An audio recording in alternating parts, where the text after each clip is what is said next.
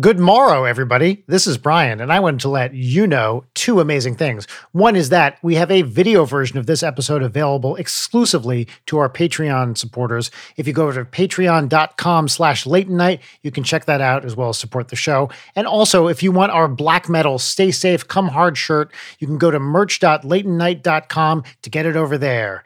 Take it away, show.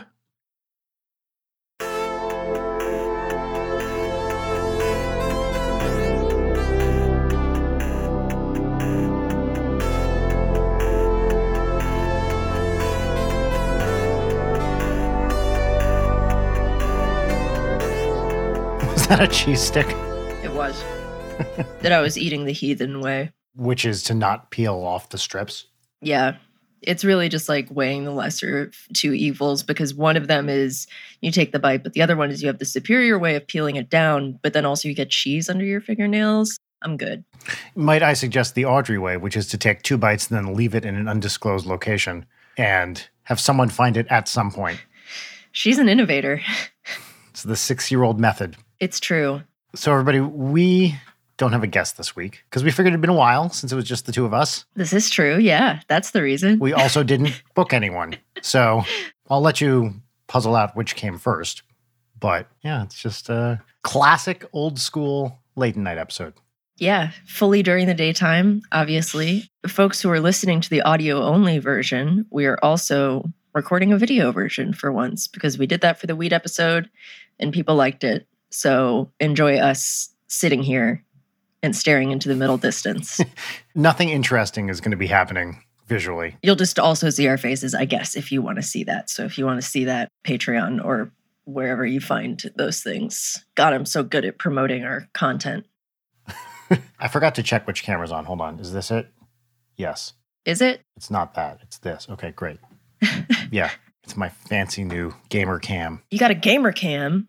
Well, it was advertised as such. I think every cam can be a gamer cam if you're a true gamer. I think that's pretty much what it was.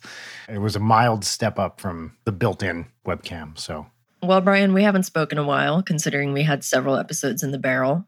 How you been? oh, uh, I'm great. We went up to Big Bear for a week. Ah, I'm acting like I didn't know this information.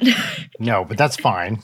For those of you outside LA, uh, Big Bear is a nearby mountain area with a big lake and a bunch of other mountain type things. We're there at the perfect time because it was pretty empty since it was too warm to be ski season and too cold to be summer stuff. So it was pretty unpopulated, which was perfect for us. yeah, and Audrey had a good time. Audrey had a great time. Now, I sent you a video of what Audrey had the best time doing. So you might think, you know, you drive whatever, two, three hours out of the way, you go up like elevation 7,000 we were at. So way up in the mountains, right at the base of a ski slope. Not that anyone skis, but we were there.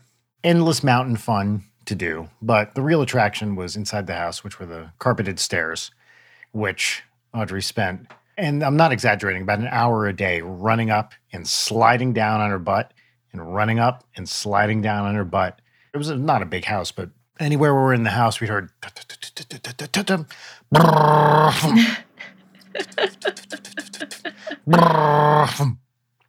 over and over and over. Sometimes she'd wipe out. That was the best. Ugh. Before we got home, she said, Can we get stairs at our house? Just get a staircase to nowhere in your backyard. Yeah, like where are we going to put, you know, we have one story. We do not live in a two story house. I mean, you've been to our house. We have two very small steps that separate basically the front half of the house from the back half of the house, Yeah. which are uh, more of a tripping hazard than anything else. Yeah, I was about to say, I think I've tripped on those stairs several times and also seen Coco wipe out. Rest in peace. Yes, RIP Coco died from tripping. Yeah, so we have two very small stairs, but they're not a full, you know, whatever, 12 step. They're not appropriate for a child to slide on. I mean, a regular stair isn't appropriate for a child to slide on, but has that ever stopped any child from doing it? Fuck no. No. I'm surprised she didn't injure herself. Well, actually, I don't know if I told you this. Did I tell you this? No. Audrey had her first stitches the day we got home. No. Yes. Oh my God, what happened? We were chasing each other around the house. I was in character as a character I often play called Daddy Monster. And I was just running around the house going, "Rah, rah, rah," you know, monster sounds. and she was chasing after me. Actually, she was trying to catch me, and the bottom of her toe caught on something. We think it's part of the sliding door, and cut a big old gash in it. And this is like 5 p.m. or something. So we need to go to the doctor, and we gave it a minute or two, and it was like, yeah, this is not stopping. Yeah. And so I took her to urgent care, and she got four stitches in her pinky toe. Oh. But, you know, poor little kid. She was very good. She was very brave. It's healing fine. They had to obviously anesthetize it to give her the stitches, and that was the worst part. The screaming was insane. I mean, next level. Oh, this poor doctor. I'm sure he's been through worse, but when he came at her with the syringe with the anesthetic in it, she kept going, wait a minute, wait a minute, wait a minute, wait a minute, wait a minute, wait a minute, wait a minute, wait a minute, wait a minute, wait a minute, wait a minute. And he he would wait. And I was like, honey, he has to do this. And so I had to like hold her leg down with one hand and her body down with the other while she's going, "Ah!" just top volume, hell screaming. I've fucking been there, man. When I was a kid, I would like, you know, wear long sleeve shirts to the doctor and then they would like roll it up. And then right before they put it, I'd be like, nope. And then roll it back down. And then it would just be kind of going back and forth trying to hold my stupid, like Bobby Jack early 2000s, like Y2K aesthetic sleeves. Yeah. I had like a bad toe injury when I was a child. What happened? It was one of the ones where like the door sat maybe like an inch off the ground when it was closed. And so I was just going into my mom's room and I opened the door Uh, and I pulled it back really hard onto my big toe, but the entire big toenail peeled backwards. oh. And it was just like removed from the skin and completely bent back. And I don't recommend it. It's not great. Yeah, that sounds awful. No stitches, but And there's nothing you can really do either except yeah, take it out and wait for that thing to grow back. yeah, you cut the excess and then put a band aid on it. And then because you're a child, you're a little tiny baby about it and frightened by the body horror that has inflicted itself upon your person. Well, that also happened to Audrey like four or five months ago. So on her other foot, she lost the big toenail from you know, like she dropped something on it. It was actually there for a while, but then it pretty much peeled off at some point. Rachel almost fainted because Rachel does not do well with that stuff. Yeah. Yeah, but this was her other foot. All they could do is just like, in your case, you just wait, right? You like deal with the pain and then it's basically fine eventually. Yeah, you vibe with it. It's not like anybody's going to see your feet. Like, I'm determined for no one to ever see my feet. I don't even want to see my own feet. As I've stated before, I have the opposite of whatever a foot fetish is. Like, I very much relate to the running 30 Rock gag where Liz refuses to let anybody see her feet. Wait, so if I look you up on WikiFeet right now, oh, God. are you not on there? Oh, I pray. I pray. Hold on, I'm checking. Do you know if you're on there? No, I don't think I'm big time enough to be on WikiFeet. Well, there's someone named Leighton Gray on there, Uh, but it's not you. oh, thank God. How's the feet, though? Wait, is it you? Okay, there's like recommended links. Oh yeah, you no, this is you. You, are there pictures of my feet? I think it's you. Okay, It's plausibly you. hold on. Wait, No! is that you? Yeah. In there like a yellow skirt or something? This? Yeah, these are so old. Wait, so there's like a black dress and like a yellow skirt. Those are you? Because they kind of cut out, at least on the phone, I can't see your face, which is kind of the point. I- Oh my God, this is a nightmare. Yeah, those are me. I used to have black hair. Oh, Leighton. Oh, no idea who this girl is. And her legs are a bit spindly, but her feet ain't bad. Well, let's see. I didn't check the rating. this is awful. I hate this. You have, well, actually, I can't see a number, but it looks pretty high. It's between four and five. Great. I'm so glad. I'm so glad that my teenage feet are on this website. This is great. It, the feet in the water, is that you? Yeah, all these are me. These are like Instagram posts from like 2016, maybe. Oh, wow. So someone really dug here. Well, that's depressing. Congratulations. Yay. I love to have my feet sexualized online. Wow, I have two bads and one ugly. Come on. This is bullshit. Did you see the article that was going around last week about the woman who contacted the man who was uploading her foot pics? No. I'm so upset by this. I'm so like actually legitimately upset by this. I'm sorry. It's okay. Yeah, here. Q&A with the man who keeps uploading my feet to WikiFeet. Ah. It's a good article. It's basically an interview with this guy here. So this is from The Cut. That is a broken ass link if I've ever seen one. That is not a good link. Let me try this one. No. What the shit? Okay, just copy and. Yeah, I got it. I got it. I got it. Yeah. So, this is an article by Laura Bassett. She noticed that someone was uploading her foot pics to WikiFeet and she reached out. I guess she found out who it was through a little bit of sleuthing and reached out to the person and he wrote back hmm and they have a very interesting conversation. Robert, is it just Robert or do you go by something else? You sound young. Yes, just Robert. And I'm 60 years old, young lady. oh, this is wild. I gotta check this out later while I'm attempting to remove my teenage feet from WikiFeet. You must be able to do that, I would imagine. You've got to be able to be like, no. Just going to take a drink of some urine here. Mm, is that some nice green tea? it's delicious piss. Yes, that is some lovely green tea. You must be able to. Be like, hi, those are my feet. Please remove my feet. God, I've always been so vigilant ever since I've been at least slightly in the public eye. But that was prior to then where I was like, I'm never going to be online. and you really didn't know those were up until right now. That's amazing. No, I had no idea. You have to admit, it's surprising that you wouldn't have checked, or no one would have checked, especially since we've talked about. because I was sure that I had not posted pictures of my feet. Hmm. Well, so what do we do? Do we ask people to go rate them higher or just ignore them? Is it like the thing where you spill red wine on a white dress and then the solution is just to cover the thing in wine? So we should put even more foot pics? Oh, I can update my birthplace, birth date, and shoe size information. How does one report this picture? Well, I could certainly report it as underage because I was. That seems like a great idea. I have to be logged in to use the reporting system. Oh my. Oh no. Wait, people who liked my feet also liked Kristen Bell's, Kaitlin Olson's, and Emma Watson's. Okay. God damn it. I have to make a Wiki WikiFeet account so I can report my own pictures. I'm looking at a lot of these are from 2020. My Wiki WikiFeet men rating went up, actually. Used to be 4.67, now it's 4.71. Was that due to late night listeners? Might be. That's plausible. What should my um username on WikiFeet be? I was going for please don't post feet, but I don't want to be too negative. Official Leighton Gray feet. Leighton Gray feet official. Stop posting my feet. That's my username. Great. This episode has turned into me legitimately trying to get foot pics taken down. Well, here's the question is if people know this, are they going to be dicks about it? And I mean, no one listening to this would, I think. Whatever. This is a journey, guys. We're in this together. Okay, create wiki feet. Uh, my username is stop posting my feet. The nickname is already taken. Stop posting my feet is already taken. I'm going to read some reviews of my feet from my feet thing. Kin's feet says, Man, he has amazing feet. Not wrong.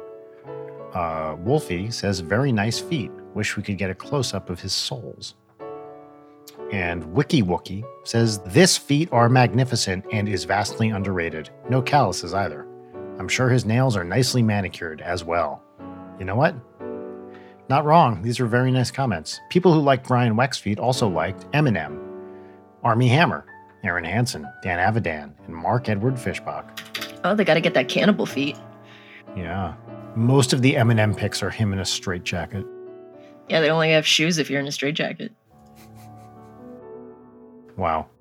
Thank you. Your data has been saved. Once it's been reviewed, an email containing an activation code will be sent to your mailbox. Review can take up to 44 hours, but usually takes much less. But you have to type it in with your feet. Just why do I have to make an account to report my own underage feet? That's terrible. Should we ask people to do that to report these? Or does it have to be just you? Hopefully, I'll have them down by the time that this episode comes out. But if it doesn't, please do report my underage feet. That's so upsetting. That's, oh, I hate everything about that. yeah. Yeah. It's a funny bit when it's you, but when it's me, it's like, oh no. Well, the fact that you were a kid. Yeah. Oh, Say la vie, motherfuckers. are you genuinely upset? I mean, I'm thrown by it. Listen, I never want anybody to think about or look at me, especially not my feet, after stating that I have the opposite of whatever a foot fetish is. But you know what? This makes for great podcasting content. So at least on my content side of my brain, I'm like, all right, this is quality podcasting. It's not. Great. I'm actually surprised we didn't think to check this like a year ago. I'm surprised I didn't think to check. Well, I'm just glad my rating went up. That's all that matters in this world. How are you? As you said, it's been a week or so, and we've been texting. Yeah, I'm fine. I've read seven books this week. Mm. This is a hot tip, everybody. Wherever you put your Twitter app or your social media of choice that is addictive and bad and makes your brain hurt, replace it with your ebook app. Mm. And then every time you reflexively go to check Twitter to doom scroll, you can just read a little book. But yes, I've read seven books this week because I'm an insane reader and never stop. Like full size books. Yeah, this week I read Gerald's Game, 11/22/63, Johnny Got His Gun, On the Downhill Side, Zombie by Joyce Carol Oates, Of Mice and Men, and The Road. And then today I started reading Cat's Cradle. Mm. That's a great list of books. Have you never read Cat's Cradle before? I have not. I love Vonnegut.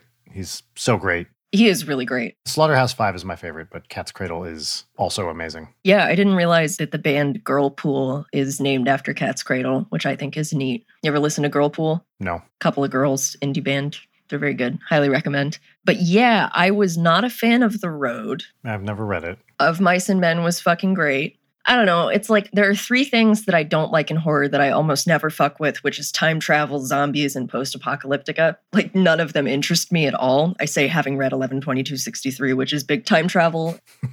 and also like 1500 pages or something. Yeah, that one took me the longest this week, which was like 48 hours. Damn, you are fast. That's crazy. Yeah, buddy. I won some speed reading competitions in school.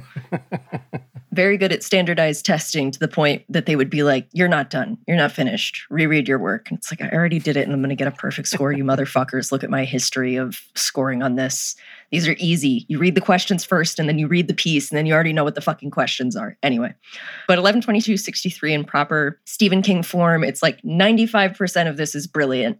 The last 5% is like, dude, what the fuck are you doing? Yeah. So I have both read that and seen the miniseries. How is the miniseries? I thought the miniseries was fucking great. And I actually saw it before I read the book because, unlike you, I'm a sucker for time travel, everything. I love time travel stories. Mm. And I was like, okay, it's a period piece, it's a time travel thing.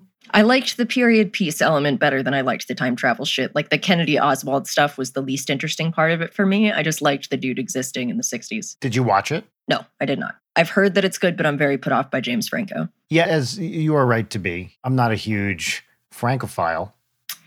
Never say that again. Right, right. but I thought he was great in this. I really enjoyed the series to the extent where I, I would like watch it again. Wow. I thought it was solid. The book I really liked too. As with all Stephen King books, it's like maybe 75% as long would have been even better. Yeah. But also, like all Stephen King books, you cannot believe how fast you're reading it because it's so compelling. It's so intensely, intensely readable. And then, like two weeks ago, I reread The Shining and Pet Sematary, which are just like Hmm. So fucking good. I would reread Misery, but I reread it every couple of months because it's like one of my favorite books. It's just the best book about hating writing.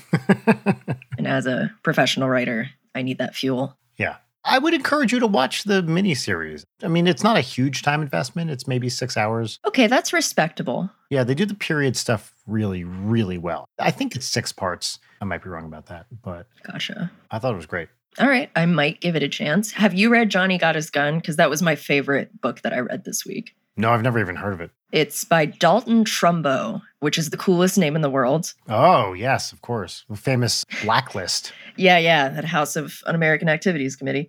But it's about a kid who goes to war and gets his eyes, ears, mouth, tongue, both arms, and both legs blown off. Oh, God. And the book is all taking place as he's in the hospital bed, realizing what happened. And it's like a mix of his memories and him having like literally no way to communicate that he's conscious. And it's so like introspective and beautiful. And it's very staunchly like anti war. And then like the whole story with it coming out is that it it was published either three days before, but I think three days after World War II started. And so Trumbo was like, you know what? Maybe uh maybe we bring this back so that we don't hurt the war effort here. if you like the short story I Have No Mouth and Must Scream, it's basically the last sentence of that, but an entire book. And it's pretty like respectably short, but just like really gorgeous prose and genuinely horrifying. Like you feel claustrophobic reading it. Oh, yeah, that was good. And then Of Mice and Men was fantastic. It's a classic. I'm surprised I did not read it in high school. And I didn't realize fucking John Malkovich was Lennie in the movie and Sherilyn Fenn's in it. really? Yeah. There must be an older movie version of that. There are a couple of movies. Right. Yeah. Wow. Malkovich and Fenn. Yeah. He's a weird cast for Lennie, though. hmm And I read it because of that bit in 11/22/63 where the main dude convinces that big kid to be in the play. And like, Right. that is actually the first time that a book has brought me to tears from being moved in like so long. Hmm. And I was like, oh, can I force this into a full cry? Like, come on, let me at least roll one. And then it was like, nope, gone. yeah. I'm not the biggest Steinbeck fan. I like some of it. what else did he write? East of Eden, Grapes of Wrath. Mm. Those are the big ones. What are the other Steinbeck ones? I definitely was forced to read Grapes of Wrath for school, and I remember absolutely nothing about it. I've read all three of those, but East of Eden was the most recent. That was probably about six or seven years ago, just because it was like a hole in my knowledge. It's very readable, but it, it never particularly clicked for me. My favorite thing in that book, actually, which is not in the book, is his author photo. Let's see if I can find this. Yeah, please. Have you been reading anything lately? Yes, actually. Here, okay. You should be not getting this picture because it didn't go. Oh, fuck. All right. I'm not going to send this to you right now because I can't figure out how to do it. That's fine. Describe it to me. Yes, he is holding a cigarette. He has a very dapper mustache and he's looking right at the camera. He's holding a cigarette, I think, between his two fingers. And it's a very aggressive pose. Here it is. All right. Now it should come through. Okay, I'm waiting, I'm waiting, I'm waiting. I'm staring at the Zencastr link. I'm waiting. Uh yeah, that's a vibe. Wow. Yep. Sometimes I wish that I could grow a mustache because that's just such a look. Audrey told us she wants a big fucking bushy mustache. That's one of her goals. Big old mustache. Is it like genuinely scratchy to have facial hair? Like, what's that experience like? Well, Audrey uses my face mainly as sandpaper. Hmm. Uh, I woke her up this morning and I was just kind of cuddling with her in bed, and I noticed that she was taking her arm and just doing that on my face. And I was like, honey, please don't use me as a scratching post.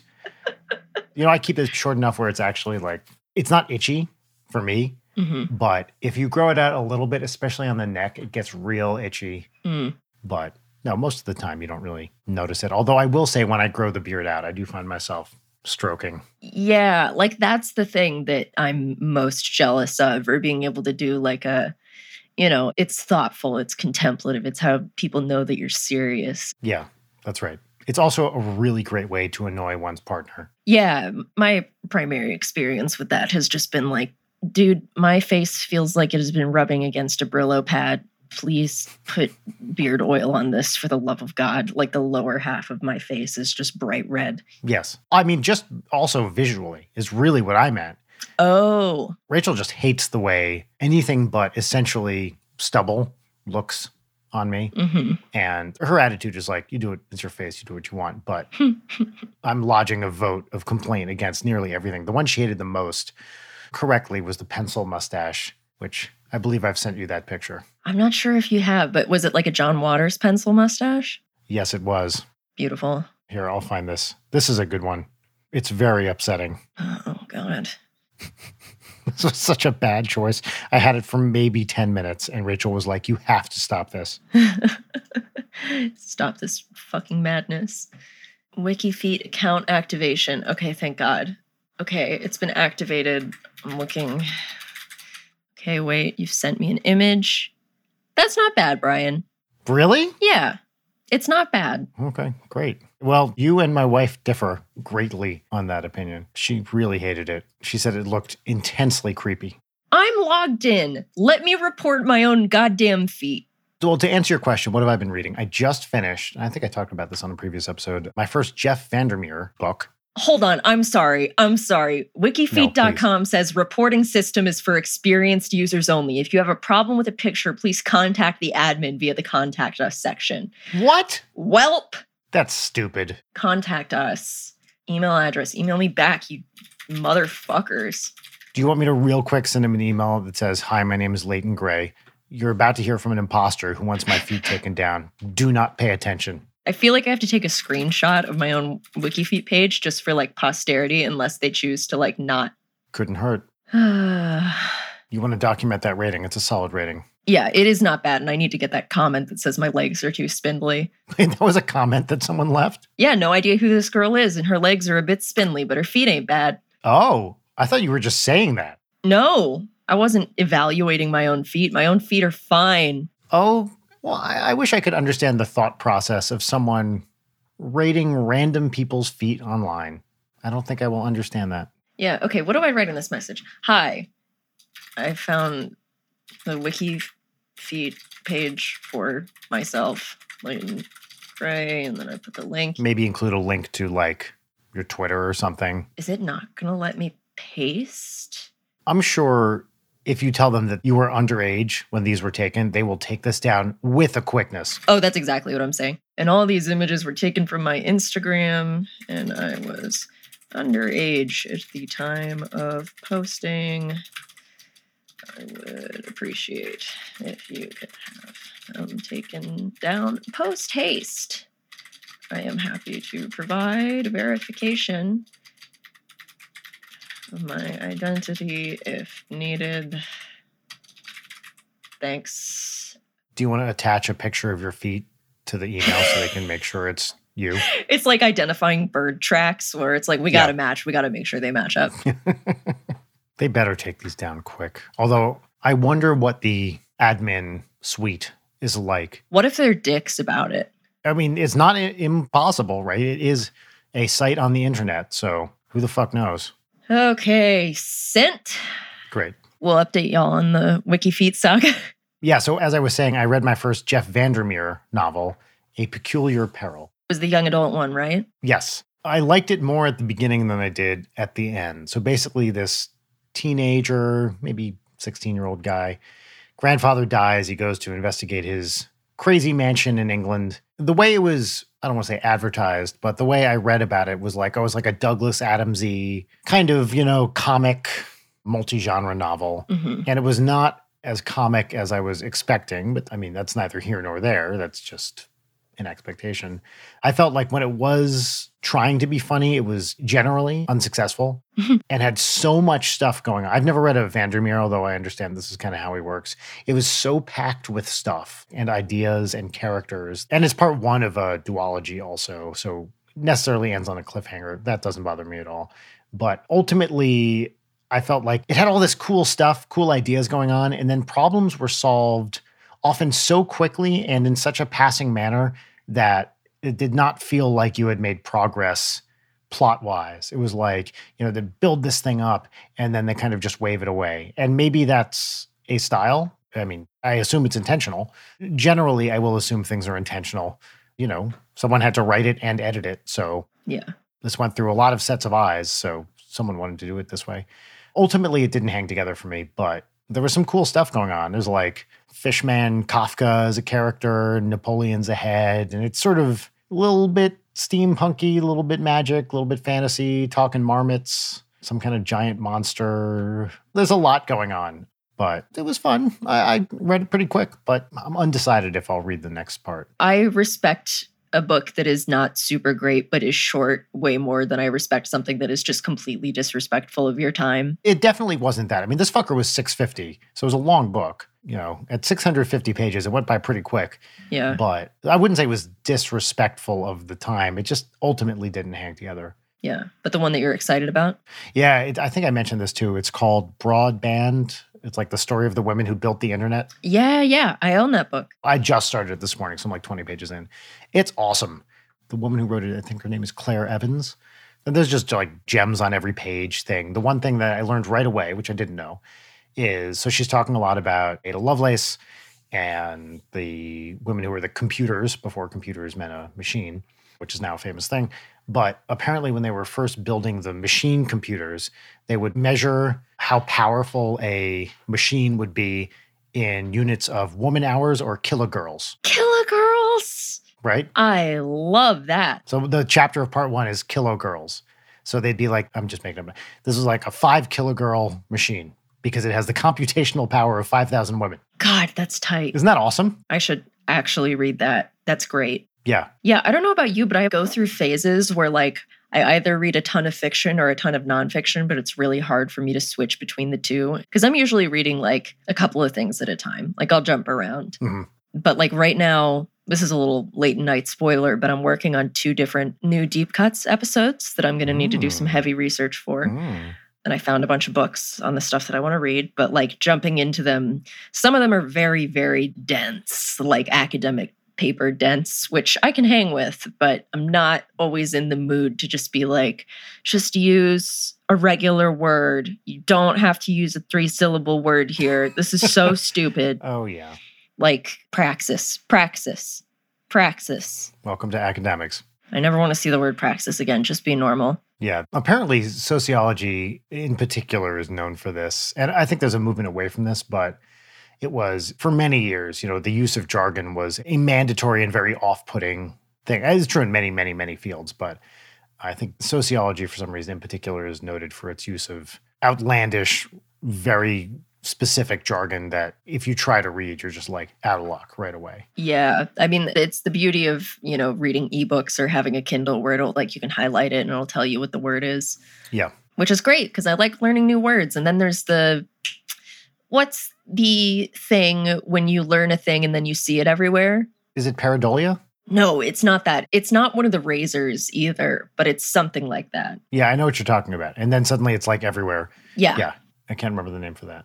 Yeah, pareidolia is pattern seeking, right? That's when you see patterns where there are no patterns. Yeah. Yeah. What do you think is the best adaptation of a book into movie or TV? Well, adaptation is up there. It's true. Have you read the book that it's based on? I have not. No, actually, I've never read a Susan Orlean. What else has she written? She wrote this book that Rachel read that I really want to read called The Library Book. I think it's her most recent about the LA Public Library. Ooh. Rachel said it was amazing. I heard some interview with Orlean about it. So I'd love to read it. She sounds like a super cool and interesting person and a great writer. Other than that, I don't know. Before we move on from that, there's a really good IMDb piece of trivia on the adaptation page that's like one day Susan Orlean visited the set and like she met Charlie Kaufman and she was like, You have no idea how embarrassed I am right now. And then he immediately went, Not as embarrassed as me, and ran off the lot. wow. yeah, beautiful. That's amazing. I mean, two very cool people Being very afraid of each other. who are individually geniuses. Yeah. yeah. Well, I'm trying to think of famous. I I have nothing that jumps to mind right away. Yeah, I need to look at a list. Famous adaptations of books. I love asking questions where I did not have an answer in mind. Yeah, yeah. Oh. I mean, the first one my brain goes to is The Shining is a great movie. The Shining, the book, is a great book. Yes. But it's not an adaptation of the book, The Shining. Yeah. Oh, probably my favorite book and movie individually is Ready Player One, which is so good, start to finish. Yeah, what's your favorite part? It's either the readying or the playing. Uh, I was more of a one guy myself. Yeah, no, that makes sense. Yeah. For whatever fucking reason, I was watching clips from that movie. I did not hate the book as much as some people I know. I enjoyed reading the book mainly because it's literally aimed like a laser at me for everything in it. Yeah, So, except it sucks and is bad, well, yes, but I had a great time reading it. That movie I fucking hated. of course. Hated that movie. I thought it was just boring, unwatchable, no good Spielberg stuff. Didn't even feel like a Spielberg to me. Felt like a collection of crap, which is, I understand how the book felt to many, many people. But Yeah. honestly, I feel like if I was five years younger or older, that book would have done nothing for me. But it does one of those things that I really, really hate. It's so hard to do a book with like puzzles or mysteries in it, where the mysteries are basically like figure outable. hmm It's so hard to pull that off. And that book does not do it particularly well. Yeah. But I'm hard pressed to think of examples that aren't like murder mysteries that do. Yeah, there's something about when an author is writing a mystery or a smart character that is like beyond their station and they don't know what they're talking about. And then it just comes off as like, what are you doing, dude? Oh, yeah. My true answer of the best adaptation of a book that really elevates the material by a lot is American Psycho. That's true. That book is fucking unbearable. Bret Easton Ellis is a cartoonish douche. He sucks. He totally sucks. He's the fucking worst. Yeah, I know. And it's such a bummer. but Mary Harron, the woman directing that movie, makes so much sense. And it's a fantastic movie. I love it so much. I haven't read No Country for Old Men, but that is what's coming up on these lists a lot. That's another Cormac McCarthy, right? Yep. I mean, like his prose in The Road was really great. It's just like, I mean, there's a roasted baby on a stick, which I was into. Well, That's about it. sure, you got to do that. The moment you throw baby death into something, I'm like, all right, I respect this. You went there. Did I ever tell you about right after I graduated from college? I have a friend who's an actor. Did he roast a baby on a spit? Well, I'm sort of getting there. She was in a play called Paradise Hotel, which I understood after going to see it or reading about it or something. This is like late 90s in New York, that the actual title of the play was Hotel Fuck. So we walk in, and there were skull babies all over the set, like baby dolls with skulls on them all over the set. Okay, into it. I remember looking this up at some point. I think this is considered by some to be like a very important piece of art. It's like a thing people know about. Can't remember who the playwright was. But all I remember from this play is that it fulfilled every negative stereotype I had of experimental theater, where people were talking in very exaggerated French accents throughout the whole thing. And someone would walk up and they'd be like, Oh, are we going to the hotel fuck? I hear there's a lot of fucking at the hotel fuck. And then someone said, No, we are going to the Hotel Beautiful Roses, where all the beautiful roses are. And then someone else would walk in and say, I want to go to the hotel fuck to fuck. Like this for like an hour and a half. My friend was in it. Again, like I want to take this shit seriously and be respectful, but it was so over the top bad. My tastes run fairly avant garde. I don't know a lot about experimental theater, so I didn't really have context for this, but I was like, I do not see what is going on here. But I will always remember Are we going to the hotel fuck to fuck? Surrounded by skull babies on this set. Was there a narrative purpose for the skull babies? No, it was just like set dressing, as far as I could tell. There's something like so horrible about seeing bad improv or bad theater Ugh. because of the intimacy of it. Like when I was taking an acting for non-majors class in college slash high school, like we had to go to a certain number of university plays like every semester.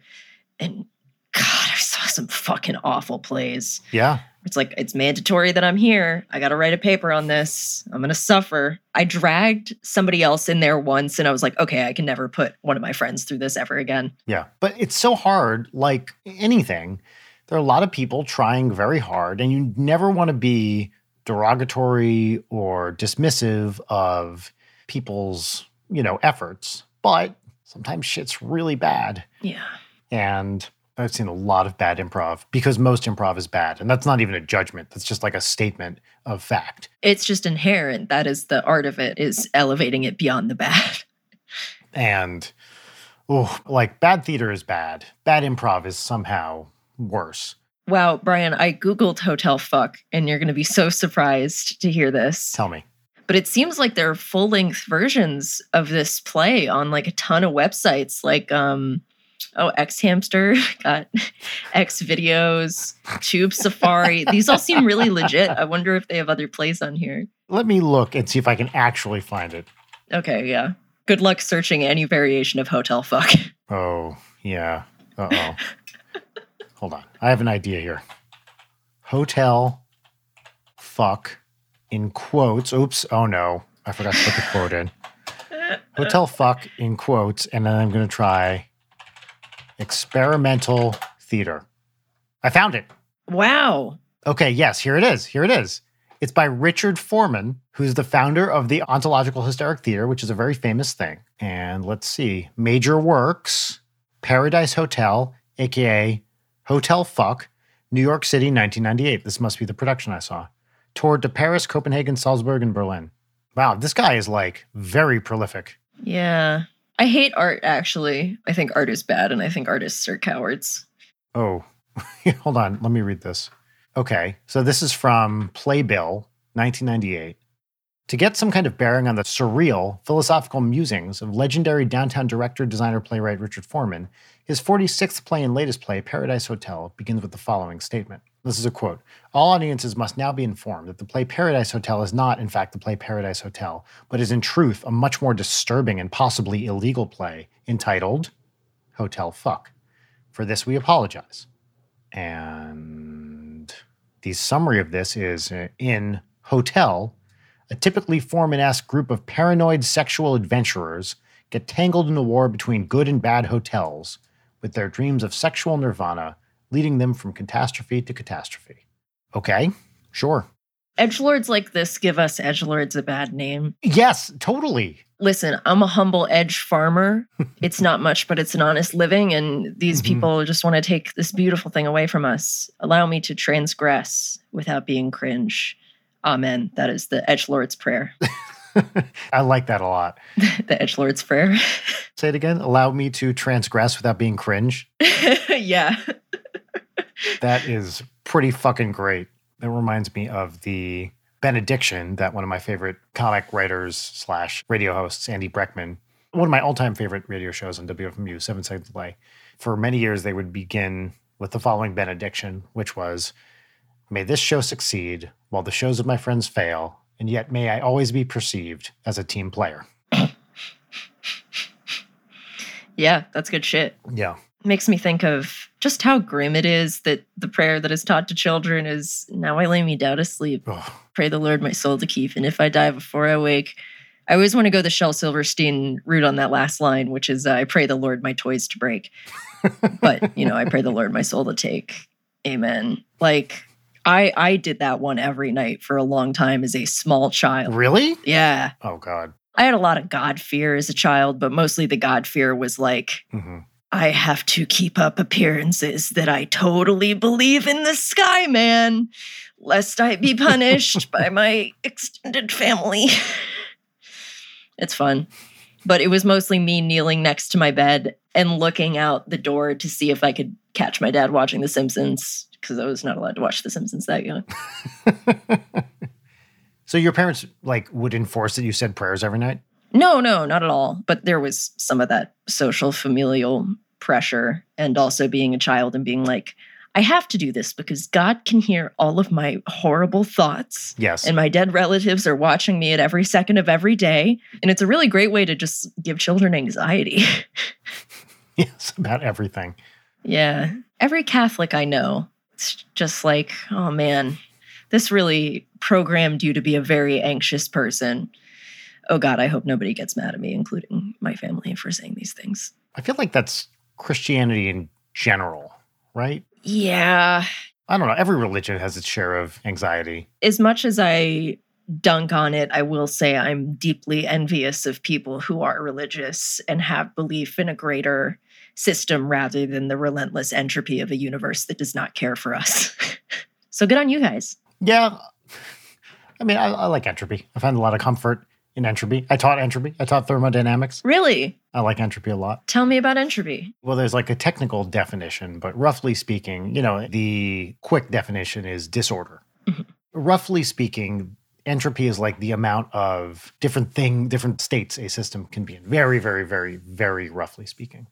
But it's the disorder in a system, and it always must increase in any closed system. And that is a fundamental law of thermodynamics.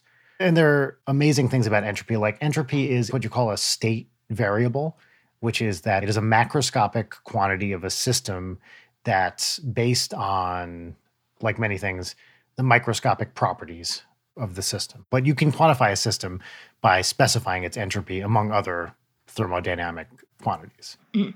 So, what else? Amazing things about entropy. There are analogs of the laws of thermodynamics for black holes.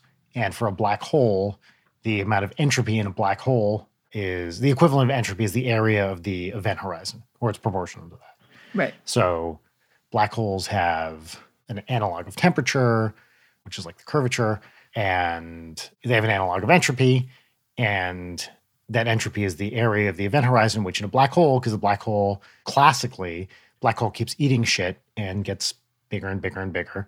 And so the entropy the, the area of the event horizon gets bigger and bigger and bigger because the radius of the black hole gets bigger as it eats more stuff.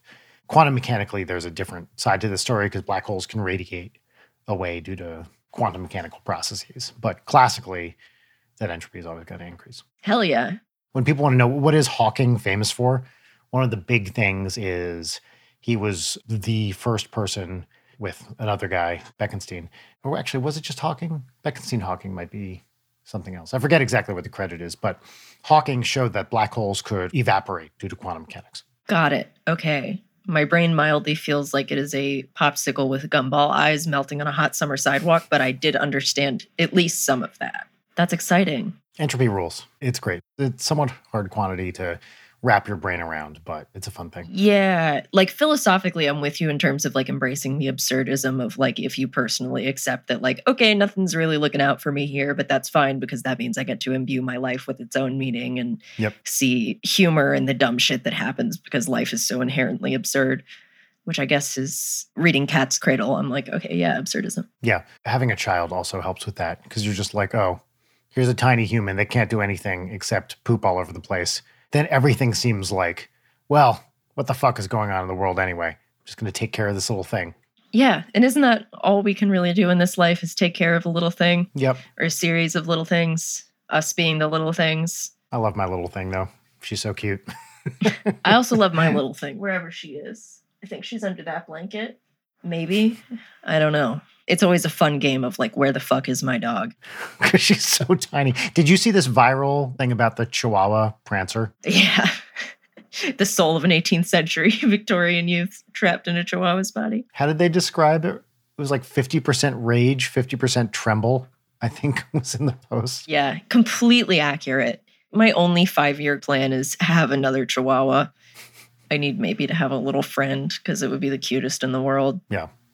I feel like we need to talk about piss talk. No, we don't need to talk about piss talk. We already got the fetish stuff into this episode. I don't want to talk about piss talk. Okay. Well, I sent Leighton and Jarek an article earlier, and we're not really going to get into it about the ironic piss fetishization on TikTok, which is worth your time. We'll post a link to it. It's in Rolling Stone. See, because when you sent me that, I thought it was about also a very real thing on TikTok where people are doing it unironically for the fetish content of just like, here's me pissing in my diesel jeans. That's what I thought it was going to be, but it's more ironic. Yeah. The screenshot I sent to me says it all, where one of these people who was joking about, you know, like pee on me, ha ha ha. Well, this is a quote from the article. After posting her video, she was surprised to see in the comments that many people thought she was serious. And it's like, have you never used the internet before? yeah, there's got to be some sort of Godwin's law or whatever about, you know, just assume that everyone is going to assume that everything you say on the internet is 100% serious. Always. Unless you say this is serious, and then everyone will assume that it's a joke. Yeah. Oh, I found a great thing. Actually, I really like it. It's a browser plugin that demetricizes social media, specifically Twitter. So it completely removes any number from followers, retweets, all that stuff. Oh. So you can go onto Twitter and you can't see anyone's metrics, yours or anyone else's. I hadn't realized that this mattered to me until I installed this plugin and all this stuff vanished. And I felt this wave of relief like I haven't felt when it comes to Twitter in years because I was like, oh, I can't see it anymore. I'm not going to know if anybody cares about this.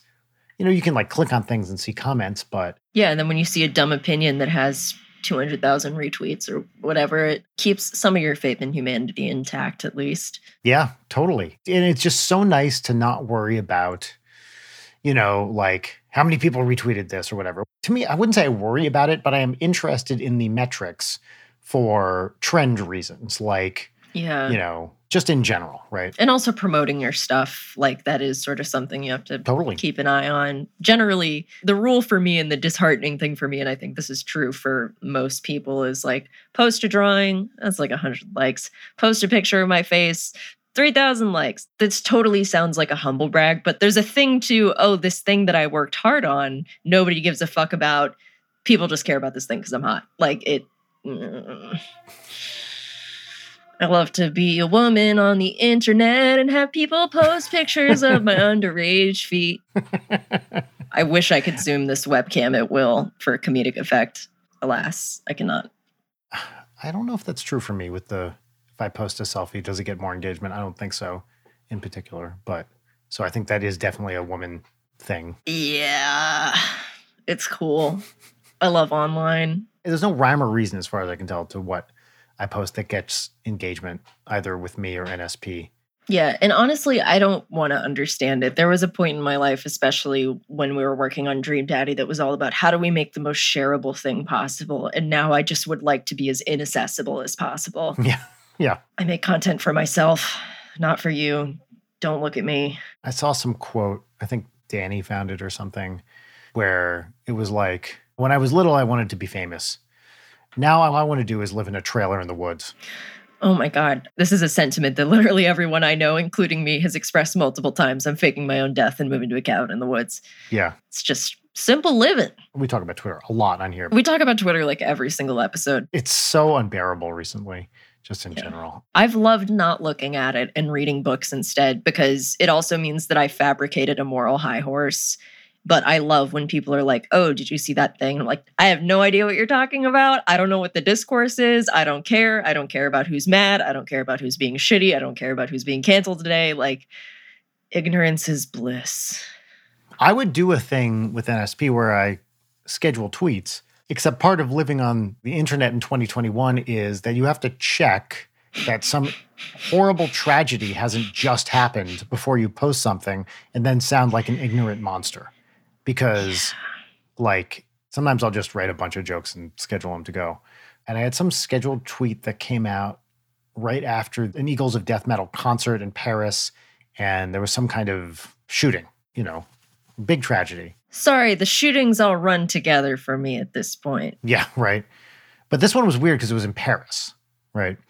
Anyway, some tragedy. And we had some NSP tweet that had been scheduled to go out and went out, I don't know, while this was taking over Twitter. And people got so mad. And I was like, I mean, I guess I get it, but it's also, It was a scheduled tweet. yeah. You schedule tweets. Sometimes it doesn't work out. And I wasn't online that, whatever. Yeah. I do want to show you something because this is important. I don't think you got this text. Oh. Oh, you got the queen bee today. I got the Queen Bee today. Earlier today, folks, Brian and I were texting about spe- New York Times spelling bee as we do on our Patreon. If you want to pay money for our Patreon, we do spelling bee New York Times crossword sometimes every week in mini sets. Today was good. The center letter was a W. It's weird. What pushed you to queen bee? Because I hit a wall around one whatever I sent you. I think you said it was 116, I think. There was an eight letter word that I hadn't found, and that's what got me there. Hold on. I found 24 words. I have the stats. Do you want me to tell you how many words you need? Yeah. 26. Fuck! How am I missing two? And you have how many points? 116? Yeah. All right. So you're missing, it's hard to say, but probably like a five and a five or something, right? Yeah, I got yowl, Riley, worry, worldly, wordy, wordily, word, woolly, wool, woody, wood, wiry, wily, willowy, willow, will, wildwood, which was just a guess on my part. That's the one that pushed me over, Wildwood. Ah. It's also a town in New Jersey. Oh, wildly, wild, widow, rowdy, rowdily, dowry, and dowdy. By the way, fucking stupid that Dowd is not a word. Dude, I was totally thinking of Van Dowd, champion. That's totally a word. Also, Willie should have been a legitimate word. Yeah, there were several of them that were stupid. Oh, I think I might see the ones you're missing. Anyway, I think you're close. There were no like insane words I've never heard of before this week. Hmm, ridiculous. Should we move on to segments? Yeah, sure. Well, there's a really a short one this week. Yeah, it's short. It's just you and I. We've covered a variety of extremely interesting topics that people will love. uh, is it time for what's poppin'? Here's the theme song. What's poppin'? What's poppin'? Leighton, what's poppin'? What's poppin' for me is I was going to suggest Johnny Got His Gun, but we talked about it already. So I'm going to recommend a YouTube rabbit hole that I love. It's a channel that I love. And I was talking to Arin and Suzy last night. I referenced something as being similar to Dino Tendies, and they were like, wait, you've mentioned this several times. What is that? Dino Tendies? Dino Tendies. I'm going to send you a video without any of the context. Okay, I'm ready. Three, two, one, go. Please describe what you were viewing. Folks, this is called Romantic Dinner for Two Cheese Fondue, uploaded by Dino Tendies. So someone is dumping what looks like a giant bag of easy cheese into a clear pot on a Sorry, it's a fishbowl. oh it's a fishbowl. Okay, great, thank you. Uh, on a stove. It's seven thirty one, according to the digital reader. This is an electric stove. I was really squeezing out all that cheese somebody got in the stove. Are these packages of is maybe defrosting something? Right. She's dumping a bunch of hot water, I think, into this. Oh, this is so upsetting. cheese bowl full of a cheese bowl, fish bowl full of Cheez Whiz, and stirring it. with a hanger, a bent hanger. Oh, that is a hanger, isn't it? I consider myself a Dino Tendies scholar. Yeah, that comes up in several videos. Wow. All right, really tap that hanger A on the side there. Moments later. And a few moments later, all right, I think the fishbowl broke. Yes. And The some bottom of the dubstep fishbowl hit. broke. Yes, there's some dubstep playing. Jesus pouring down the side of the stove. But he's oh. How, why is he touching that? It's gonna be hot. There's cheese. There's processed cheese all over this. Stove No, he's just scraping it upsettingly with his hands. with his hand. Yeah. There's presumably broken glass here. This seems like a bad Oh, yeah. idea. All right, now he's dumping the cheese into is a really dirty looking kitchen counter, dumping the cheese into a glass bowl. Is, I think is that are those potato chips in the background? Just gave the okay sign. The ones in the back are Pringles that he put in the oven, which is a Oh. regular move for Dino Tendies. All right, and now he's slicing up some spam and has a can of Vienna sausage too. Oh, just took a bite out of raw, unheated spam. The dubstep's still going, Yeah. cubing it. Did I mention the can of Vienna sausage? Armour brand Vienna sausage. Is this what this channel is? Yes.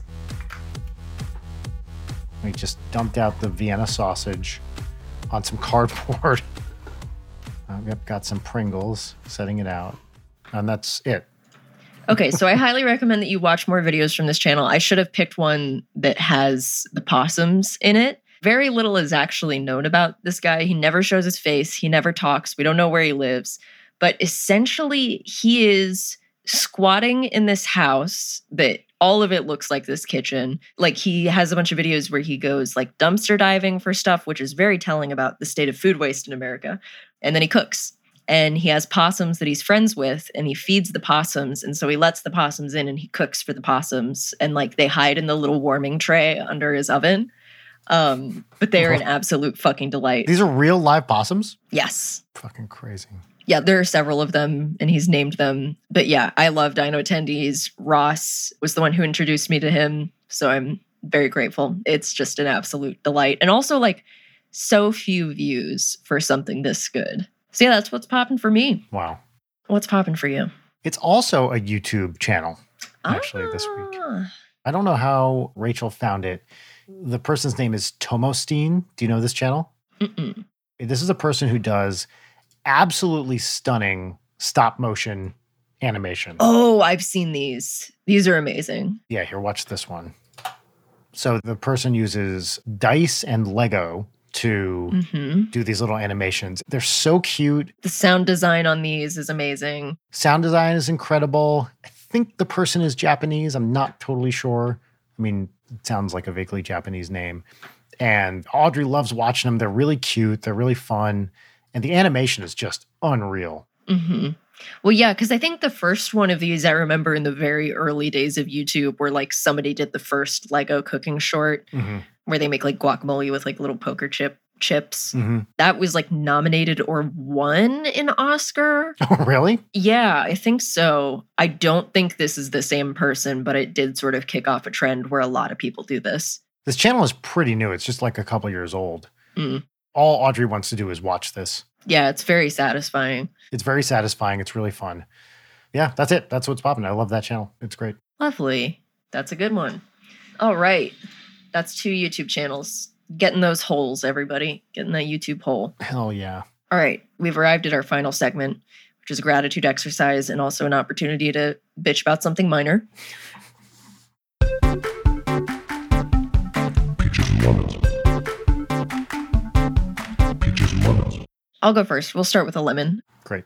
My lemon is, you know, when you bite a place in your mouth, like the corner of your mouth, and then you have a bump there that's really painful that you can't stop worrying with your tongue. Uh huh. I have one of those. Thank you for using the word worrying like that. I like that use of the word worrying to mean just like poking at. I like that. Yeah. And then you eat stuff and then you catch it again and it hurts. It's like similar to the feeling of getting a coffee or a hot chocolate and taking a big fat sip and then you burn your tongue like a motherfucker and then the rest of the drink is ruined because your tongue's so burned. hmm It's good stuff. That's my lemon. What about you? My lemon is that before we left on our trip for Big Bear, we knowingly left a small load of laundry in the open washing machine, just being like, you know what? We knew was what we were doing. This was not an unconscious decision. Left it there, being like, we'll deal with it when we get back. And then we got back, it smelled like complete ass, which was maybe not the most surprising thing. But we had to do the thing where you like dump fucking vinegar in your washing machine to make it stop to Oh. like disinfect it and make it stop smelling like moldy crap. Yeah. It was gross and not a difficult fix, but you don't want to like get back from your family vacation and then just smell wet laundry. Coming home from a vacation to any smell is not great. It was upsetting. Yeah. That's my lemon. Shall we do peaches? We also never introduced this show. Oh yeah, this is Leighton Night. All right, moving on. It's Leighton Night with Brian Wecht. That's Brian Wecht. I'm Leighton. Hi. This is a great episode. What's up? I will do my peaches. I went to Whole Foods 365 on Glendale for the first time in 365. Mm, I have not gone there because it's expensive and very tiny, and I am afraid. But I went early in the morning on Saturday and I bought a variety of fancy cheeses because I really wanted some fancy cheeses. It's the thing I've been missing. And I got some nice manchego, I got some dill Havarti, and I forget what it's called, but it's the cheese that's like soaked in red wine. That's the stuff. Oh, what is that called? Fuck. Why can't I remember that? I don't know. It's amazing though, folks. If you've never had that, do yourself a favor and get that wet cheese. I mean, it's not wet, but it's like moist, but it's still kind of a hard cheese. I thought they were shutting that store down. I know. I also thought that, but it's still there. So I'm going to continue to take advantage of it as long as I can. And it is slightly cheaper than a normal Whole Foods. It is. Thankfully, it's still expensive though. It's stupid. My second one is that my lovely friend Allison, who is a listener of the show and who moved to LA, which is very exciting. She's a tattoo artist and we are collaborating where I'm drawing a flash sheet for her to tattoo. Nice. That's awesome. So if you're in the LA area and you want a tattoo that's my art and from my very, very, very talented friend, that will be available soon. So that means you can go to her and choose one of your drawings Mhm. from the sheet to get tattooed. That's fantastic. yeah, so I'm working on those. And then my last peach is that I was able to find a location that had extra vaccines and I was able to get my first poke. Nice. So I got my first poke and I'll get my second poke on May 5th. I did the same. Hey, did you get side effects from it? My arm hurt for a couple days. Yeah, I got like mega fatigue for that evening and then the next day. I know the second one is going to get me real bad. Yeah, that's what everybody says. Although I talked to a friend yesterday who had a second shot and was like, nope, it's fine. No side effects. So, Shit. but probably if the first one hit you, then the second one will. What kind did you get? I got Pfizer. Nice. Moderna squad. Hell yeah. yeah, the place that I went, it was a very smooth process. Everyone was friendly. I was getting it, and the lady was like, You're not scared or anything. Are you ready? And I was like, No, I'm ready to go. And she was like, Oh, I'm always excited when somebody's a little scared because then they get to see how painless it is. and like that relief is exciting, which was very sweet. Oh, that's nice. So that's good. Folks, if you're able, please get vaccinated. It is extremely important. Yes, I 100% agree. If you have any doubts, talk to your doctor about it. There are some immunocompromised people who need to talk to a doctor first, but generally speaking, these vaccines are so effective, it's ridiculous and incredibly safe. I made the mistake of posting a thing about, hey, everybody get vaccinated on Twitter. Yeah. And on Instagram. And people argued with you. Well, they argued, but I don't respond. So Yeah. I wouldn't exactly say they argued with me, they argued at me. And I saw a bunch of people saying, oh, you know, well, we don't have the data yet. We have the fucking data. Millions of people have gotten these vaccines Yeah. and they are safe. There's no compelling reason for most people to not get one. Yeah. I imagine we're preaching to the choir here, but like it's free. There are probably a lot of places near you that have extras, or if you have a medical condition, obviously you should get it. Yeah. But especially in the LA area, I've kept my ear to the ground, and that's how I found the place that I got mine at. I know there were a bunch at Bakersfield because it's like a few hours north of LA. That that's where I went. Ah, nice. Yeah. But yeah, folks, do it so that you can indeed stay safe and come hard. I feel like that was an early drop of that. That's right. This is science. Getting a vaccine makes you hotter. It's just true. That's how science works. Getting a vaccine will make you come harder. So That's true. that's the stuff. Uh, and also, if you want to stay safe and come hard, we now have our black metal stay safe and come hard shirt. Maybe there was a bumper for this at the beginning of the episode. I don't know. I'm just reminding you because it's cool. Yeah, we have that shirt, merch.leightonnight.com, and it's great. I love the shirt. Yeah, it's a lovely shirt. We also still have beanies and long sleeves available. Mhm. Well, that's this episode of Leighton Night with Brian. I haven't What? done my peaches. What are you talking about? Oh fuck! I'm an asshole. Do your. Oh my peaches. God. Wow. Wow. There's egg on my face. You go ahead. I don't know if I should do them now. No, please. I want to hear them. We'll have to think of them. Well, okay. I'll go. Since you asked, I'll go. When we were in Big Bear, I took Audrey down her first alpine slide. Huh? Do you know what an alpine slide is? No, I have no idea. An alpine slide is an extremely dangerous concrete semicircle that winds its way down a mountain, and you're on a little cart kind of thing where it has a single brake, like a handbrake. You push it forward to go fast, and you pull it back to go slow. Basically, if you push it forward, the thing's on wheels. When you pull it back, it's on little like runners that are rubbing against the side. So you can control how fast you go. This looks like a nightmare. It's really fun. I used to do these all the time when I was a kid. I don't like fast, bumpy things, but you don't have to go that fast. So there was one open in Big Bear, and I took Audrey. We have to ride in the same cart because she's too small to ride by herself. and you start off, you're at the little lip, and you go down. It's like a little, I don't know, it's maybe a couple foot drop, but it kicks you off down the mountain. We're on this lip, and it goes like, go. So you push forward, and then we dropped and went, and she just went, Yes! She was so excited. She was like screaming with joy in the way that only kids can the whole time. She was just like, Yeah, yeah. And we got to the bottom. It's like a couple minute ride. And she practically exploded from happiness when we got to the bottom of this alpine slide. It was so cute. And she was just like, again, again, again, again, again. And we we probably went on this thing like four times that day and then three times a different day. We went back to this place like four times. And it's like five bucks a ride per person. So it's not that expensive. She just could not have loved it anymore.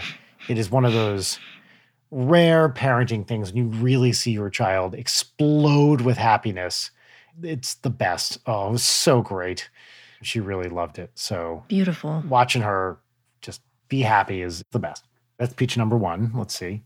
Peach number two. I'll tell you specifically what peach number two is. It was being in a place like temperature was in the 30s at night, and I could open a window, and the room gets suffused with cold sleeping air, which is the, best. So you're in a warm blanket, and the room is like it's not freezing, but it's cold. Yeah. And I have such clear memories of when I lived in Boston in the like mid 2000s as a postdoc in the months of like October, maybe a little November, and then again in like March, keeping the bedroom window open and just having that cold air right there. Uh, it's the best sleeping weather. Yeah. And as always, because this is what I do, I slept like complete crap because I'm a terrible sleeper, but the temperature was great. Yeah. There's something about like being able to be all cozy and then you throw like one leg out of the covers and it's perfection. Yep, one leg out of the covers. It's the best. Why is that like the best thing in the world? Like you bunch it up like between your knees so it's good for your back and then uh, it's living. It's the absolute best. The way our bedroom works right now, there's no window we can really open. Right. We have like a French door that leads outside from the bedroom, which I'm not keeping a door to my bedroom that leads to the outside open at night. Yeah. Uh uh Not happen. I mean, in the backyard, but still, like, No, but that's a fuck no for me. no. First of all, Rachel definitely doesn't want it. I don't want it either. It just seems like you're asking for trouble. You're asking to get the strangers. 100%. And then there's like a tiny window on the other wall, which would not work well for this purpose. So we can't do this at home. You just get a fan in there. It's not the same, but it's something. It's not the same as cold mountain air. And let's see. Peach number three is we found a new amazing donut place up in Big Bear called Dank Donuts. I got matching mugs for me and Leighton and Jarek And I love it. because I texted them a picture of this place. These donuts were fucking awesome. Yeah, this place was like, oh, ha ha ha, Dank Donuts, ha ha.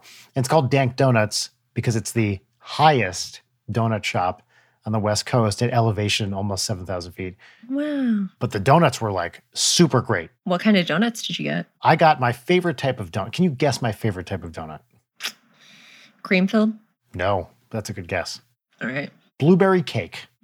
I would never have guessed. Nope, I love blueberry, love blueberries and blueberry things. Really? Yes. I hate blueberries. Oh, I love them. Always have. This is like the cheese for me. You hate cheese. I fucking love cheese. We've now found the cheese analog for me. I'm not into blueberries. That's right. Ever since I was a kid, love blueberries, and I love blueberry cake donuts. That was hands down my favorite Dunkin' Donuts donut. And I guess Dank Donuts, like their specialty is blueberry cake donut, and it's fucking great. Wow. What did Audrey get? Audrey likes donut holes because she can just pop them. So I got her a bunch of glazed donut holes. She also does like sprinkled donuts, but Classics. we did not get those there. The donut she really likes is lemon poppy seed. That's her actual favorite donut, which is like interesting. you can get it at Blue Star or Donut Friend around here. It's like a thing. Yeah. And Rachel got glazed twist. That's the good stuff. Yeah. I'm a fan of like a maple bar myself, Mhm. or just like plain glazed, or like one of the ones that's just coated in sugar. Yep. There's this place in Minneapolis, where it's probably not technically Minneapolis, although it might be, called Mellow Glazed Donuts. It is the most no frills donut shop you could imagine. It's like many things out there. It's like next to some fucking lake. You know, it's in some rando little corner of, of two streets. And they have the best donuts you've ever had in your life. And it's this tiny little no frills, you know, one person behind the counter, scads of twists as big as your head kind of donut shop. It's just, it's the best. It will always be the best donut I've ever had. We have one of those in uh, Wilmington in Carolina Beach, which actually was voted number one best donut in America. Really? Yeah, it's called Britt's Donuts, and it's the exact same thing where it's like a little counter, and you can only get plain glazed donut and like a styrofoam cup of milk, and that's it. Mm. You go to the boardwalk, the line goes all the way down the boardwalk, but they're just like, Oh, yes. fuck, they're like dissolve in your mouth good. Yep. And you eat them on the beach, and it's perfect. And then there's also another weed themed donut shop in Wilmington that I love called Wake and Bake. Oh, nice. Yeah. Those are some good donuts. I applied for a job there when I was a teenager. I did not get the job. Aw. It's tragic. I could have been eating donuts all day. Are you a Krispy Kreme fan? I love some Krispy Kreme. Yeah. I always got straight A's on my report card, so you get those free donuts. Rachel's a donut connoisseur, uh, connoisseuse, I guess. And she does not like the, I think they're called raised donuts, whatever the Krispy Kreme style is, where it's not like a cake donut. It's like kind of wispier. Mm, yeah. When we lived in England, this was exclusively the only kind of donut we could find. And it made her furious. Yeah. Like, we couldn't get like those cake donuts, you know? yeah, yeah. I like both a lot. I think most places I will go for a cake donut over whatever that is, but like Always. it's a mood thing, you know? When we were at the old office, I would swing by Dunkin' Donuts every day and get a fucking large iced mocha, which is the worst possible thing you could drink, and then like a completely plain cake donut. And a couple of orders of their stupid little hash browns, and I would always leave one bag of them on Allie's desk every morning, and now I'm sad. Do you understand how remarkable it is that there's a Dunkin' Donuts in LA? Yeah. I mean, we grew up with these all over Jersey and then in Boston and everything. I remember moving out here to grad school in San Diego, no Dunkin' Donuts. And then a couple of them, I guess, opened up here. And it was like, what the shit? Oh my God. I couldn't believe it. Yeah. I'm surprised that there are Chick fil A's here. Yeah. There's no Bojangles here, right? I've never even heard of that. Oh, fuck, Brian. Bojangles is like the fast food chain. It's like fried chicken. Hmm. It's incredible. You get a Bo-Berry biscuit in the morning, which you would love because it's like it's blueberry biscuit covered in glaze. That sounds great. They have little sweet potato pies, sort of like apple pies from McDonald's, but it's sweet potato, and you can get them to give you the glaze to put on it. That's my Bojangles hack. Oh, wow. Okay. And then that pink lemonade that's like so sweet that you have to cut it. Yes. Uh, folks, if you have a Bojangles near you, please eat some of that in my honor, please. Also, Steak and Shake. I think all the Steak and Shakes closed. Steak and Shake isn't even that good, but it's like a huge nostalgia thing for me. I've never been to one. Really? There's steaks and shakes. They had good burgers and like shoestring fries, and I always loved a good Nutella milkshake. It's just good stuff. We didn't have those in Jersey growing up. We did have a couple places called Steak and Ale, which I also never went to. Yeah. That wasn't like fast food. That was like sit down kind of stuff. Steak and Shake is sort of sit down, which is interesting because it's fast food and it has a drive through. But like if you go inside, it's a sit down. You know, you have a waiter, waitress, whatever. Hmm. Were there any like local fast food chains for you in Jersey? Let's see, chains. So New Jersey has this thing called char grills, which I've never seen anything quite like this anywhere else. There was one called the Anthony Wayne in Wayne, New Jersey. Anthony Wayne, a Revolutionary War general. This place was right next to the very famous and now defunct Fountains of Wayne, where the band takes its name from, which was a Ah, giant garden store that sold complete bullshit. And so what a char grill is, it's like you walk in and they have a giant kind of broiler slash griddle, and you can get it's nothing special. It's just like steaks and fries and milkshakes and that kind of stuff. But it's somewhere between fast food and sit down, leaning more towards fast food. But I've never seen anything quite like this anywhere else in the country. This place, the Anthony Wayne, had an amazing sandwich called a mixed grill, which was a Ooh. burger with Taylor ham. oh fuck! That Yeah. sounds so good. And they'd put mayo on it.